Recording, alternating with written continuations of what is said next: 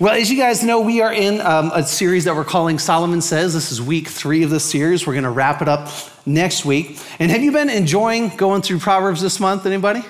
Solomon says, if you've been enjoying going through Proverbs this month, raise your right hand. All right, very good. Solomon says you can put that down. We're not going to do that all morning like we did a few weeks ago, but, but there is some good stuff in Proverbs, right? Uh, who's, who's been pretty consistent going through almost every day? You got every day? All right, a good amount of hands are going up. Now, as we've gone through Proverbs, you may have noticed this too.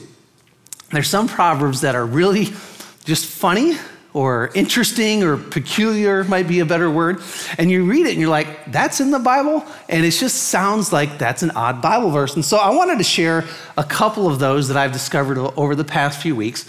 And then when you read your Proverbs today, Proverbs uh, 25, you're going to discover there's a whole bunch of them in Proverbs 25, and I'll share a few of those today as well. So here's one in Proverbs 15. It's Proverbs 15, 17.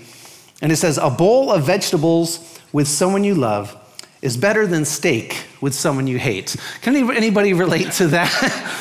right? I mean, I, I, love a good steak, but if it's in bad company, I mean, you're just eating that thing as fast as you can just to get out of that spot, right? And so sometimes you can have a, a bowl of vegetables and you'll sit there for hours because you're in good company. Uh, here's another one, speaking of, of good company. Check this out. This is Proverbs 21, verse 9.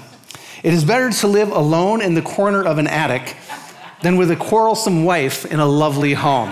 Can I get a show of hands? I'm just kidding. I do not want to start any, any uh, fights here this morning at church. Um, uh, but like I said, today is the 25th of June, and we got a bunch in the, the proverb that you're going to read today if you haven't read that already today. Uh, here's one in Proverbs 25 16. It says, Do you like honey? Don't eat too much or it will make you sick. Okay, it says, you know, pretty obvious. Uh, honey might not be your indulgence, but think of the thing that if you were to have too much of a good thing, it would probably become a bad thing. Well, that's, that's a proverb for honey right there. Uh, the next verse is pretty funny. It says, Don't visit your neighbors too often, or you will wear out your welcome. And some of you might be thinking of a particular neighbor who has worn out their welcome, or, or maybe you're the particular neighbor and you, you go knock on your, their door, right? The lights are on, you saw the car go in the garage, but nobody's answering. You know, maybe you have worn out your welcome there, your neighbors. Uh, Proverbs 25 19 says, Putting confidence in an unreliable person in times of trouble is like chewing with a broken tooth or walking with a lame foot. And that is pretty descriptive there, King Solomon, right? that sounds painful too. Uh, the next verse in verse 20 says, Singing cheerful songs to a person with a heavy heart is like taking someone's coat in cold weather or pouring vinegar in a wound. I've never had vinegar poured into an open wound, but that just sounds miserable. But have you ever been kind of down in the dumps and then you got this friend who's just singing cheery, happy songs? Like there's, there's a proverb there for that. All right, and uh, one more. It says uh, in Proverbs 25, 27, it's not good to eat too much honey. There he goes, talking about honey again. It's not good to eat too much honey, and it's not good to seek honors for yourself. And I find it interesting that in this same verse that Solomon compares seeking honor for yourself with overindulging in too much honey. But I can kind of see the comparison. You can see how, how both of them can leave you feeling sick, full of regrets, and probably very unappealing to those around you. Well, today we're going to be talking about humility. And C.S. Lewis, he defined humility this way. He said, True, true humility is not thinking less of yourself, it is thinking of yourself less. The opposite of humility is pride. You see, pride, uh, while humility is not self seeking, pride is self seeking. See, pride says, Look at me. Look at what I've accomplished. Look how good I am. Pride says, I should get to go first. I should be rewarded. Pride says, I should be recognized for what I've done or for how great I am. But Solomon says, it's not good to seek honors for yourself. So instead of seeking honor for yourself, we need to learn how to walk in humility. And so the title of today's message is this Solomon says, Walk in humility. Now, I come from a family that generationally has struggled with pride. My, uh, my grandparents, who came from a very proud uh, British upbringing, uh, my aunts, my uncles, my dad, even many of my siblings, we have all shown straight, uh, traits of being extremely proud. Now, in their defense, uh, everyone that I mentioned, they are very accomplished. They're hard workers, and they've accomplished so much from education uh, to wealth. There's accomplished musicians and business tycoons in my family, and they all love to talk about those accomplishments.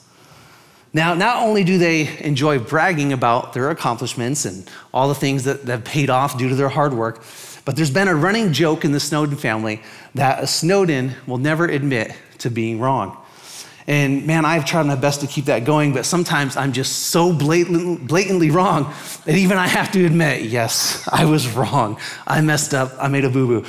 And, so I can attest that, you know, I come from a very proud and stubborn bunch. We work hard at what we do, we put a lot of effort and time into making right decisions. But man, we just hate it when someone points that, that out in our lives that we made a poor decision. Now, often when I look at uh, my family, I'm like, well, I don't, I'm not as bad as them. I don't struggle with pride as bad as the rest of my family. But then my wife will say something like, Jacob, when I'm in trouble, she doesn't call me Jake, she calls me Jacob. She's like, Jacob, you just can't be wrong. You just always have to be right, don't you? And I like to say, I don't have to be right. I just like to be right. You know, and I feel like I put a lot of time and effort into being right. I see a lot of you looking at, your neighbor too here. But I, I, put a lot of time and effort into trying to make the right decision, but then it's hard for me to realize that all that time and effort, and I still ended up making a bad decision. It's hard for me to admit that and to ask for forgiveness and say, I'm sorry, I was wrong. So, growing up in a family where I knew that pride and stubbornness was an issue, uh, I knew that I had to be very intentional and that I had to put in a lot of effort to become a less prideful person and to try my best to walk in humility. And you know, I think that we all struggle with pride on some level, and I think it's because deep down, what do we want? We all want to be loved and we all want to be accepted. And when we fear that others aren't going to love us and accept us right away, pride creeps in. And pride will tempt us. Pride will tempt us to talk more about ourselves. Pride will tempt us to promote ourselves. Pride will tempt us to look out for ourselves by putting ourselves first or by putting others down and somehow hoping that by putting others down that somehow that's going to make us look better in the process. You see pride is at the root of fear and anxiety. And so as we're going through the book of Proverbs this month, today I want us to focus on what we can learn from King Solomon when it comes to pride and humility. So if you have your Bibles or your Bible app, go ahead and make your way to Proverbs chapter 6. Now, as I shared a few weeks ago, the first nine chapters of Proverbs are from the perspective of a father giving fatherly advice to his son. And so Proverbs 6 begins off with some of that fatherly advice. And some of this advice that he's giving his son, it's about making wise financial agreements, it's about working hard and avoiding laziness. He's given his son advice, reminding him, his son, to stay away from wicked people. And then, right in the middle of this chapter, chapter six, the father tells his son about a few things that the Lord hates. And so, we're going to pick it up right here in Proverbs 6, beginning in verse 16. It says, There are six things the Lord hates, no seven things he detests haughty eyes, a lying tongue, hands that kill the innocent, a heart that plots evil, feet that race to do wrong, a false witness who pours out lies a person who sows a discord in a family. You know, there are over 600 sins mentioned in the Bible, and, and you can make a case that God hates all 600 sins. Uh, not just these six or seven that I've just mentioned in this passage. But even though God hates sin, I want you guys to, to get this today. Even though God hates sin, he does not hate sinners. Now, I know that hate is a strong word and we don't even like saying it. Even as parents, it's hard for us to say that we truly hate anything that our kids do. No matter how bad it is, we truly, it's hard for us to say we truly hate that. And because, you know, we don't hate our kids, right? But sometimes they do things that we really, really, really, really, really dislike, like cheating on a test. Or how about when they just look at you and they lie straight to your face? Don't we just really dislike that? When they physically hurt another sibling, sneaking out of the house, disrespecting you in public. No matter how much our children do these things, we never hate our kids, even though we hate their actions, right? And it's the same way with God. No matter what our, our behavior, no matter our attitudes, our actions, God, though He hates the sin, He still loves you very much. In fact, God loves sinners so much that this is what he did. John 3:16. He gave his one and only son so that everyone who believes in him will not perish, but will have everlasting life. Verse 17, God sent his son into the world not to judge the world, but to save the world through him. And get this. God did this while we were still sinners, while we were still uh, actively and consciously living in our mess God gave his son. He didn't wait for us to be perfect. He didn't wait for us to get it all figured out. He didn't wait for us to go to intro to epic. God gave his son. In Romans 5 8, it says, But God showed his great love for us by sending Christ to die for us while we were still sinners. So, over 600 sins mentioned throughout the Bible, but in this proverb, the Father chooses to focus on these six or seven things that the Lord hates, seven he detests. And what I find interesting about this list is the very first thing that he lists is haughty eyes. Now, what are haughty eyes? Uh, Merriam Webster defines haughty as blatantly and disdainfully proud. Blatantly and disdainfully proud. When you do something blatantly, you do it openly and unashamed. You don't even care. And what does it mean to be disdainfully proud? Disdainfully is an adverb defined as the feeling that somebody or something is not good enough to deserve your respect or attention. Man, ouch. If, that, if that's you, that, that's ouch. I would treat somebody that way and not even give them my attention. Now, I would say that many people who are disdainfully proud or arrogant, that many times they're not even aware of it. And I think the reason they're not aware of it is because they've lived that way for so long that they've become immune to it. They don't even see it in themselves anymore. They don't realize that they're acting in a way that, that shows that they are superior to others around them. You know, it's always easier to see the faults in other people, right, than to see it in ourselves. And so before you, before you assume that, you know, today's message of humility, walking in humility, before you assume that this message is not for you, I want to give you a few indicators or symptoms to help you determine whether you have any pride in your life that you may need to work on. Now, some of these things are going to be difficult to hear. And so I thought one way that we could kind of lessen the blow a little bit is to deliver in a little more mild and playful manner. Now, do you remember the bit that made the comedian Jeff Foxworthy famous many years ago? He delivered a lot of truth that resonated with a lot of people, especially here in the South, but he did it in a way that allowed people to laugh at some of the things that they were struggling with. So I'm going to borrow from his approach today and call this list You Might Be Struggling with Pride If. And I want you to know that if you see several things on this list that you're struggling with, it's okay. You're in a safe place. I'm struggling with many of this, these things on the list. The person in the row beside you, behind you, there's a good chance they're struggling with these things too. They're areas that we can all work on, we can all grow together. We could all use less arrogance and more humility in our lives, right? Now, for those of you note takers out there, I just want to kind of help guide you through this. I'm going to be giving you two lists simultaneously. And so I've got eight points for you. You're going to have the, the first point, it's going to be a symptom. Then I'm going to give you some supporting text from Scripture. And then I'm going to give you a solution. So you'll kind of have a, a eight symptoms and eight solutions. So it'll probably be easiest if you're taking physical notes to make two lists to keep that going. So let's start with an obvious one. First one if it's all about you, you might be struggling with pride. And Pastor Rick Warren's book, The Purpose Driven Life, look at the very first few words of the book. It's not about you. It's not about you. If you want to know why you were placed on this planet, you must begin with God. You were born by his purpose and for his purpose. In Proverbs 3, Solomon says this says, Trust in the Lord with all your heart. Do not depend on your own understanding. Seek his will in all you do, and he will show you which path to take. And in Proverbs 19 21, Solomon says, You can make many plans but the Lord's purpose will prevail. Now, we all make plans for our life, don't we?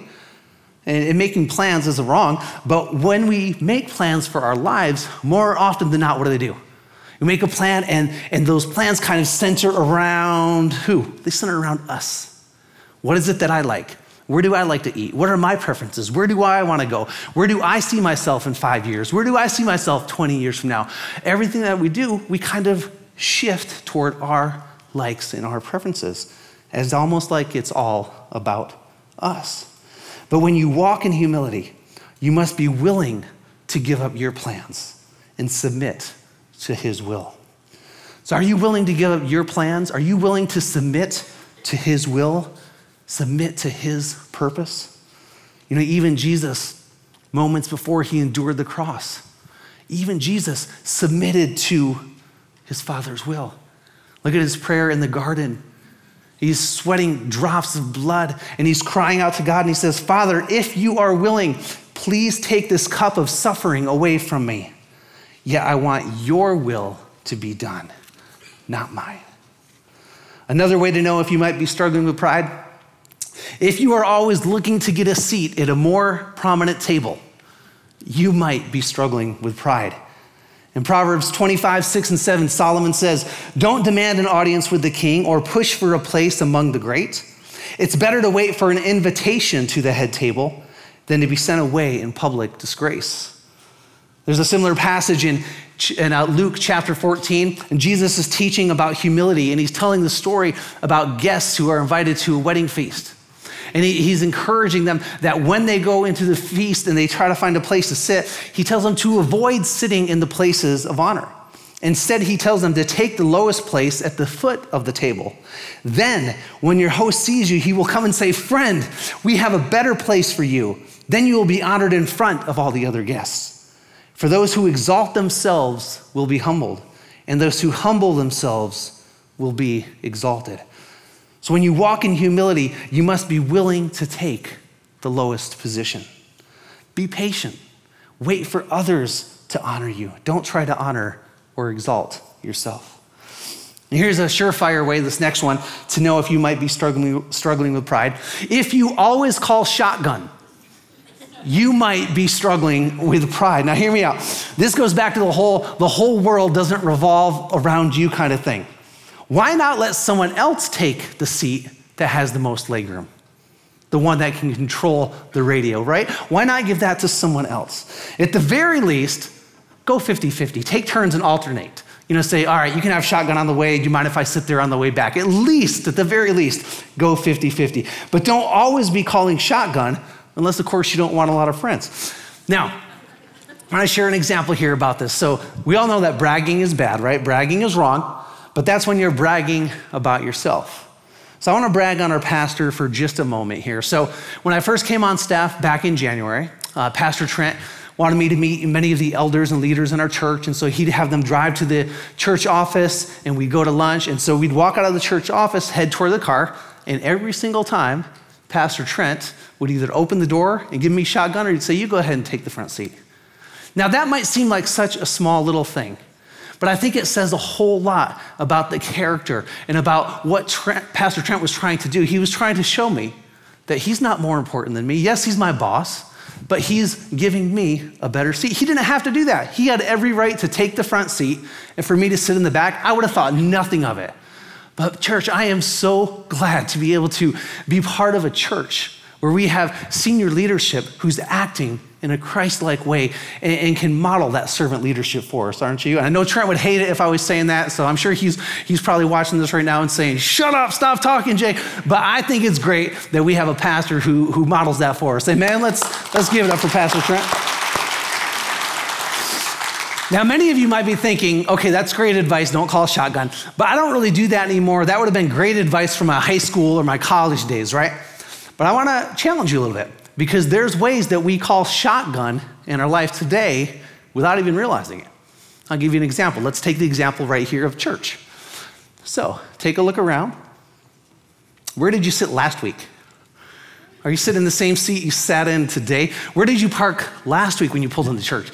Did you park in the spot that was the closest available spot? Or did you intentionally drive a little bit farther, leaving some closer spots, thinking there's to be people who are running late? It might be nice for them to have a closer spot. I'm to take the farther spot. You know, that's, that's one area in our lives where we kind of, without even realizing it, call shotgun. We want to take the seat that we're most comfortable in, that we like, that we feel nice and cozy here, that we have the best angle, that I can see, I can see, you know, Matt singing the song and I can see the lyrics all at the same time. This is my spot, my seat. We have our parking spot that we like because we can get here quick. Well, what about instead of getting here, being the first one in and getting your seat, why not next week give your parking spot that you would have taken, take a farther one? Why not instead of taking your comfortable spot there, come forward a couple close? We have a whole, a whole front row right here that, that's open. But when you scoot forward a little bit, guess what it does? For our guests or for people who have kids who are running late and they're trying to figure out the, the kid check in process and they come in here, guess what they can do? They can slide into one of these last rows without having to walk down to the front row and feeling embarrassed for being a couple minutes late. But that's one area in our life where we can kind of defer shotgun, defer our preferences, and give the best to somebody else. So, this principle, it's a principle that we all know, we were taught from an early age. It's, it's found in Luke 6:31. It's known as the golden rule. Do to others as you would like them do to you. When you walk in humility, you treat others the way you would like to be treated. Here's one that I'm sure many of us have experienced at times. If you are too good to perform certain tasks, you might be struggling with pride. It's funny how we're always willing to do things that are above our pay grade, isn't it? But how willing are you to do the things that seem to be a little bit not part of your job description, or maybe, dare I even say, kind of beneath you? Taking out the trash, using a plunger to unclog a toilet, especially if you weren't the one that clogged it. When you get up from a table, are you, do you ask others if they need a refill? Do you pick up their trash? Are you willing to take their trash and, and put it in the trash bin as well? Have you ever caught yourself saying this? I, of all people, shouldn't be doing this? If that's a thought that goes through your head, you might be struggling with pride in that area. Let's, let's look at Jesus and how he served his disciples. Jesus, of all people, Look at this. He served in this way. Jesus, the creator of heaven, the universe, the earth. What did he do? He put a towel around his waist and he knelt down. He took his the dirty feet of his disciples and put them in water and began to scrub between their toes, to scrub the dirt off their heels. This was Jesus modeling that for us. And Jesus says, Do you see what I have done for you? He says, I have given you an example to follow. Do as I have done to you. I tell you the truth. Slaves are not greater than their master, nor is the messenger more important than the one who sends the message. Are you willing to serve the way that Jesus served? Because when you walk in humility, you accept that there is no job that is too small, that there is no job that is beneath you. And here's an indicator of pride that I've had to work on throughout my life. If you think you can do everything on your own, you might be struggling with pride. You know, God didn't create us to be 100% self sufficient, did He? Even when God created uh, Adam in the garden, this is what He said He said, It is not good for man to be alone. I will make a helper who is just right for him. And as Christ followers, we're all called to be a part of the church, a part. We all play a part. Some of us are hands, some of us are feet, some are eyes, some are ears, but we all play a part in the body of Christ. You know, one of the things I love so much about canyoneering, this uh, sport that I do out in, in Utah, is that you can't do everything on your own. You're very dependent upon the people that you set out with. There's a lot of teamwork involved, and each person brings a different uh, skill set to the group. I started doing this sport about 13 years ago. This is my buddy Paul. He turned 60 this year, and he got me into this sport. And one of the things that he brings to the group is just this wealth of knowledge, especially about terrain. He's a civil engineer and he understands the way that terrain works. He understands topography maps. And so when we're out, even though when we feel lost, he still knows exactly where we are. He's able to read those maps and make sure that we get on the right uh, trailhead and get to the right rappel zones. Uh, my buddy Scott here, uh, he's, he's very skilled when it comes to rope work and knots. He took some extra courses, that uh, canyoneering classes. And so when we're stuck in a pinch and we can't figure a way out or we don't have enough rope, somehow he has a knot or a solution and he can come up with something amazing. My buddy Blake right here, he's been, um, he's also a, a very skilled rock climber, which comes in very handy at times. He's also an EMT. He's training to be a firefighter. And so if we have an injury, He just happens to have a brace. He happens to have a wrap. He happens to have exactly what we need. And so as I, as I look through this group of guys, sometimes I wonder, what is what skill set do I even bring to this team? Because I always just feel like I'm the guy who gets stuck with the 300 foot rope. It's like I'm just the guy who can carry heavy things for a long time. So I feel like I'm just the mule of the group carrying the heavy stuff. Uh, but all those gifts and talents come together, and it plays so important when you're out in the wilderness and you're relying upon others' skills and abilities.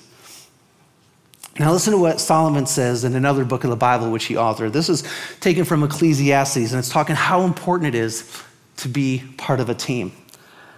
Ecclesiastes 4 9 to 12, Solomon says this Two people are better off than one, for they can help each other succeed. If one person fa- falls, the other can reach out and help. But someone who falls alone is in real trouble. Likewise, two people lying close together can keep each other warm. But how can one be warm alone? A person standing alone can be attacked and defeated, but two can stand back to back and conquer. Three are even better, for a triple braided cord is not easily broken. Now, if you think that you can do everything on your own, you're not only failing to recognize your own shortcomings, you're failing to see the value in others. And that is a sign of pride, and that's a sign of arrogance. You were not created to be a one man or a one woman show. When you walk in humility, you recognize the importance of collaboration, companionship, and teamwork. Don't try to do everything on your own. We're better together. Here's an indicator of pride that annoys many of us when we see it, or should I say, when we hear it from others. If you talk about yourself a lot, you might be struggling with pride. Now, doesn't it drive you crazy when, when someone's always talking about themselves and they're always promoting themselves? Well, if it drives you crazy when others do it, how do you think you sound when you do it? Proverbs 27 2, Solomon says, Let someone else praise you, not your own mouth, a stranger, not your own lips. Are you consistently reminding people of your title, of your position, of your education level, or your financial status? When we hype ourselves up and our accomplishments, that's called boasting. And listen to what the Lord says about boasting in Jeremiah 9. This is what the Lord says don't let the wise boast in their wisdom, or the powerful boast in their power, or the rich boast in their riches. But those who wish to boast should boast in this alone that they truly know me and understand that I am the Lord who demonstrates unfailing love and who brings justice and righteousness to the earth, and that I delight in these things. I, the Lord, have spoken. You know, with the influx of social media these days, there's so many different ways that we promote ourselves and bring attention to ourselves, and sometimes we don't even realize it. And so you have to be very careful in today's world. You know, you might be putting out a simple post of you doing your morning devotions.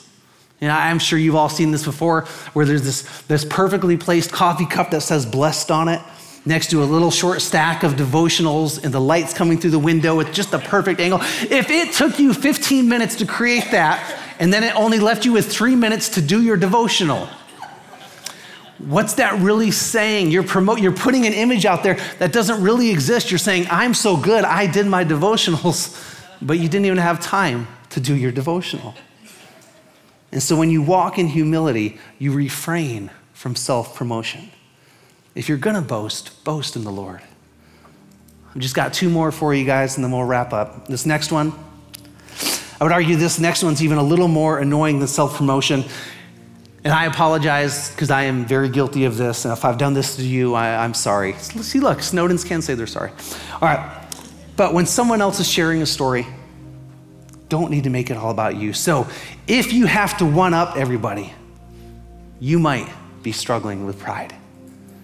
Have you ever been around a friend who's sharing a story and they're not even finished with your story, but you're already thinking about how much cooler your story is. So the second they take a break, you jump in and pounce on it. You just made it all about you. If someone's giving up of themselves and they're sharing a story for the benefit of the group, let that be the spotlight. Don't feel like you have to one up and pounce it. Just keep your story to yourself. Just keep your story to yourself. Let them. They've already made the point. Everyone's enjoying it. Don't steal the spotlight from them. Resist the temptation to one up everybody. Like I said, I struggle with this one a lot. And the older I'm getting, guess what? The more stories I'm going to have, right? That's just one of the side effects of getting older. And so I have to be aware to not take away the spotlight when someone else is sharing their story. When you walk in humility, you resist the temptation to steal the spotlight. Now, there's many more indicators of pride and arrogance than we have time to discuss today, but I'll leave you with this last one. If you ignore the advice of others, you might be struggling with pride. In Proverbs 12, Paul, Solomon says that if you do this, he says you're a fool. Fools think that their own way is right, but the wise listen to others. Now, granted, all advice is not going to be good advice, all counsel is not going to be good counsel. But if you so quickly assume that your way is right that you dismiss other people's advice, that you dismiss their perspectives entirely, you're just fooling yourself. See, there's value in looking at things from someone else's perspective, even if they're not as skilled as you, even if they're not as proficient as you. Their perspective still has value. Their perspective still has insight. You don't need to take it and do everything with it, but consider it. Consider advice from many sources. And then when you collect all the data, then sort through it, compare it, hold it up to God's word, and then make a decision. What's that called? That's called discernment. But when you so quickly just go with, oh, I got it figured out, I'm good. You're eliminating the process of discernment, of discernment. So bring in, gather all that information. Pray about it. Look into the word, see what the word says, and then make a decision. Pride says, I don't need your help, I have it all figured out. Pride says, I can do it on my own. But Solomon says, pride ends in humiliation, while humility brings honor. Pride ends in humiliation. Have you ever thought you had something all figured out and then it didn't work out quite as you had planned? And man, you wish so much that you could have a do over. You wish that you could go back and heed the advice and heed the counsel. You're like, oh man, maybe I should have gotten a little more perspective on that. But it's too late. You find yourself lying flat on your face in a pool of regret, drowning in humiliation. Pride ends in humiliation, while humility brings honor. Solomon says, Get all the advice and instruction you can, so you'll be wise the rest of your life. When you walk in humility, you seek out advice and instruction. Be willing to seek out advice and instruction. Here's the best advice I can give you if you want to live in a way that honors God and honors others, choose to walk in humility. But in order to truly walk in humility, you must have the same attitude that Jesus Christ had. Paul writes this, I love the way that Paul writes this in, in Philippians chapter 2. He says, Don't be selfish, don't try to impress others, be humble, thinking of others is better than yourselves. Don't look out only for your own interest, but take an interest in others too. You must have the same attitude that Christ Jesus had. You know, I think one of the things I love so much about canyoneering and spending time outdoors in Zion is that it keeps me in check and it, it truly humbles me. It reminds me that I can't do it alone. It reminds me that I'm dependent upon other people's skill, other people's advice. And you know, there's times when we're we're canyoneering and we spend all day hiking 8 to 12 miles down canyon, rappelling down mountains and, and ledges, overcoming obstacles all along the way. And I was just talking about this with my buddies this week. It's funny how it can require, we had six of us on this trip. It can take a collective group of all of our thoughts, all of our research, all of our beta that we did, all of our gear, all the rope, all of our hard work, all of our effort to navigate through this little 8 to 12 mile crack in the side of a mountain. But then when you zoom out, you zoom out. It took all this work for us to get through this little section of this mountain. And you zoom out, and it's a tiny little crack in the side of a mountain in the corner of a state. And you're like, man, that took so much work. And it's just this tiny little blip.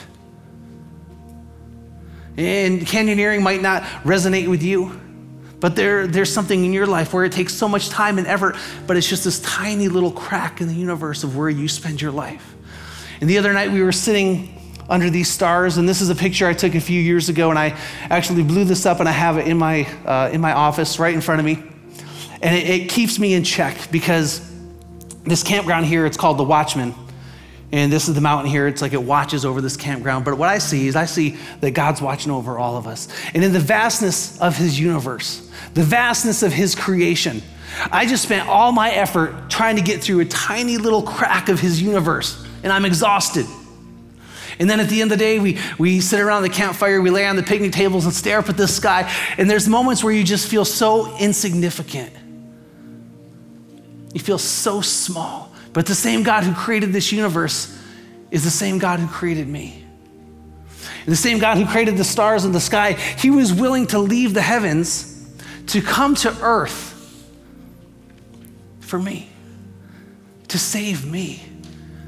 And, church, let me tell you, that is truly humbling that the God of this universe created me, loves me, was willing to die for me.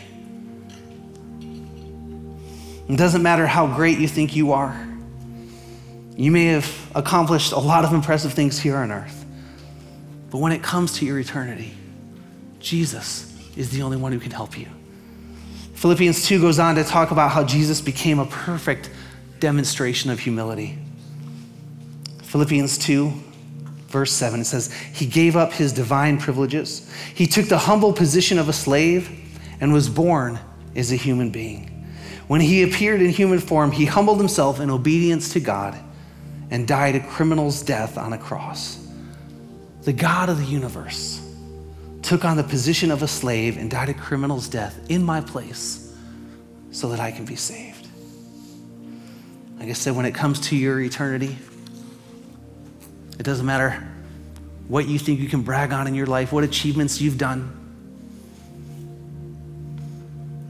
Only comes down to Jesus. You can't do anything to affect your eternity except humble yourself before God and say, I'm a sinner. I know you hate the sin that I've done, but I know that you love me. Ask Him to forgive you of your sin and ask Him to come into your life and to be the Lord of your life and to submit to His plan and to submit to His will. It's our only response to humble ourselves and to declare Him as Lord. You know, some of you, maybe you've been coming to church for a little while and you're still just new and checking out this whole thing. And I know the world wants to tell us that there's so many ways to get to heaven, that everybody's right because what they perceive. No, Solomon's telling us it's not what you think. That's not just because you think it doesn't make it true. The only way to God is through Jesus. It's not through your works of being a good person. It's not through anything you can do on your own, it's only through Jesus. And so I want to give you a chance this morning to say a prayer and to invite Jesus to come in and to be the Lord of your life. And maybe you've done that before, maybe you've never done that before. But if you need to humble yourself before God and say, I know I'm a sinner, I'm sorry for my sins, be the Lord of my life. I want to give you a chance to do that today. So, all across the room, if you can close your eyes and bow your heads. I'm going to lead you in a prayer. And feel free to say this prayer out loud, or you can say it in the quiet of your heart. If you said a prayer like this before, but you want to say it again today and make a rededication of, like, God, I need you to be the Lord of my life. You can say that again, or you can say, say it for the first time. Just simply repeat after me. Say, Dear Jesus, I know that I'm a sinner. I'm sorry for my sins. I know that you left heaven came to earth to die for me. Thank you for dying for me and making a way for me to have eternity with you. Lord, I invite you to be the Lord of my life. Come into my life today. Thank you for saving me. In Jesus' name, amen. You can keep your eyes closed for just a moment. If you said that prayer today and you meant it, whether it was your first time or your 10th time, we'd love to be able to pray for you. If you can just real quickly help us out and just lift your hand up, let us know that you said that prayer today. I see some hands in the back. Thank you. I see another hand. Thank you. Thank you. Thank you. Your hand's not the only up. There's, there's hands going up all across the room. Thank you. Thank you. We're, we'll pray for you. We're going to pray for you. One last chance. Anyone, if I haven't seen your hand, just slip it up real quick. Thank you. God, we thank you for each and every person who prayed that prayer today, declaring you to be the Lord of their life, Father. God, and we know that that's all that it takes to have an eternity with you, is declare you as Lord of their life. And Father, I pray, Lord, that you will use this church, that you will use this community of believers to help them walk in their new relationship with you, to help them know what it means to live with purpose, to live a life that's not all about them, but to live their life in a way that honors you and honors others. In your name we pray, and everyone said, Amen. Amen. If you said that prayer today for the first time, I have a, a copy of the Purpose Driven Life, and I'd love to get that in your hands today. I'll be outside after the service. Just come by and say, Hey, I said that prayer today, and I'll, I'll hand you that book. And that'll be a, a great first step into finding out how you can live a life that God has designed for you. Well, thank you so much for being here and worshiping with us today, and thank you so much for joining us online. Uh, we're going to close in a time of response. I want to invite all of you guys to stand and worship together with us.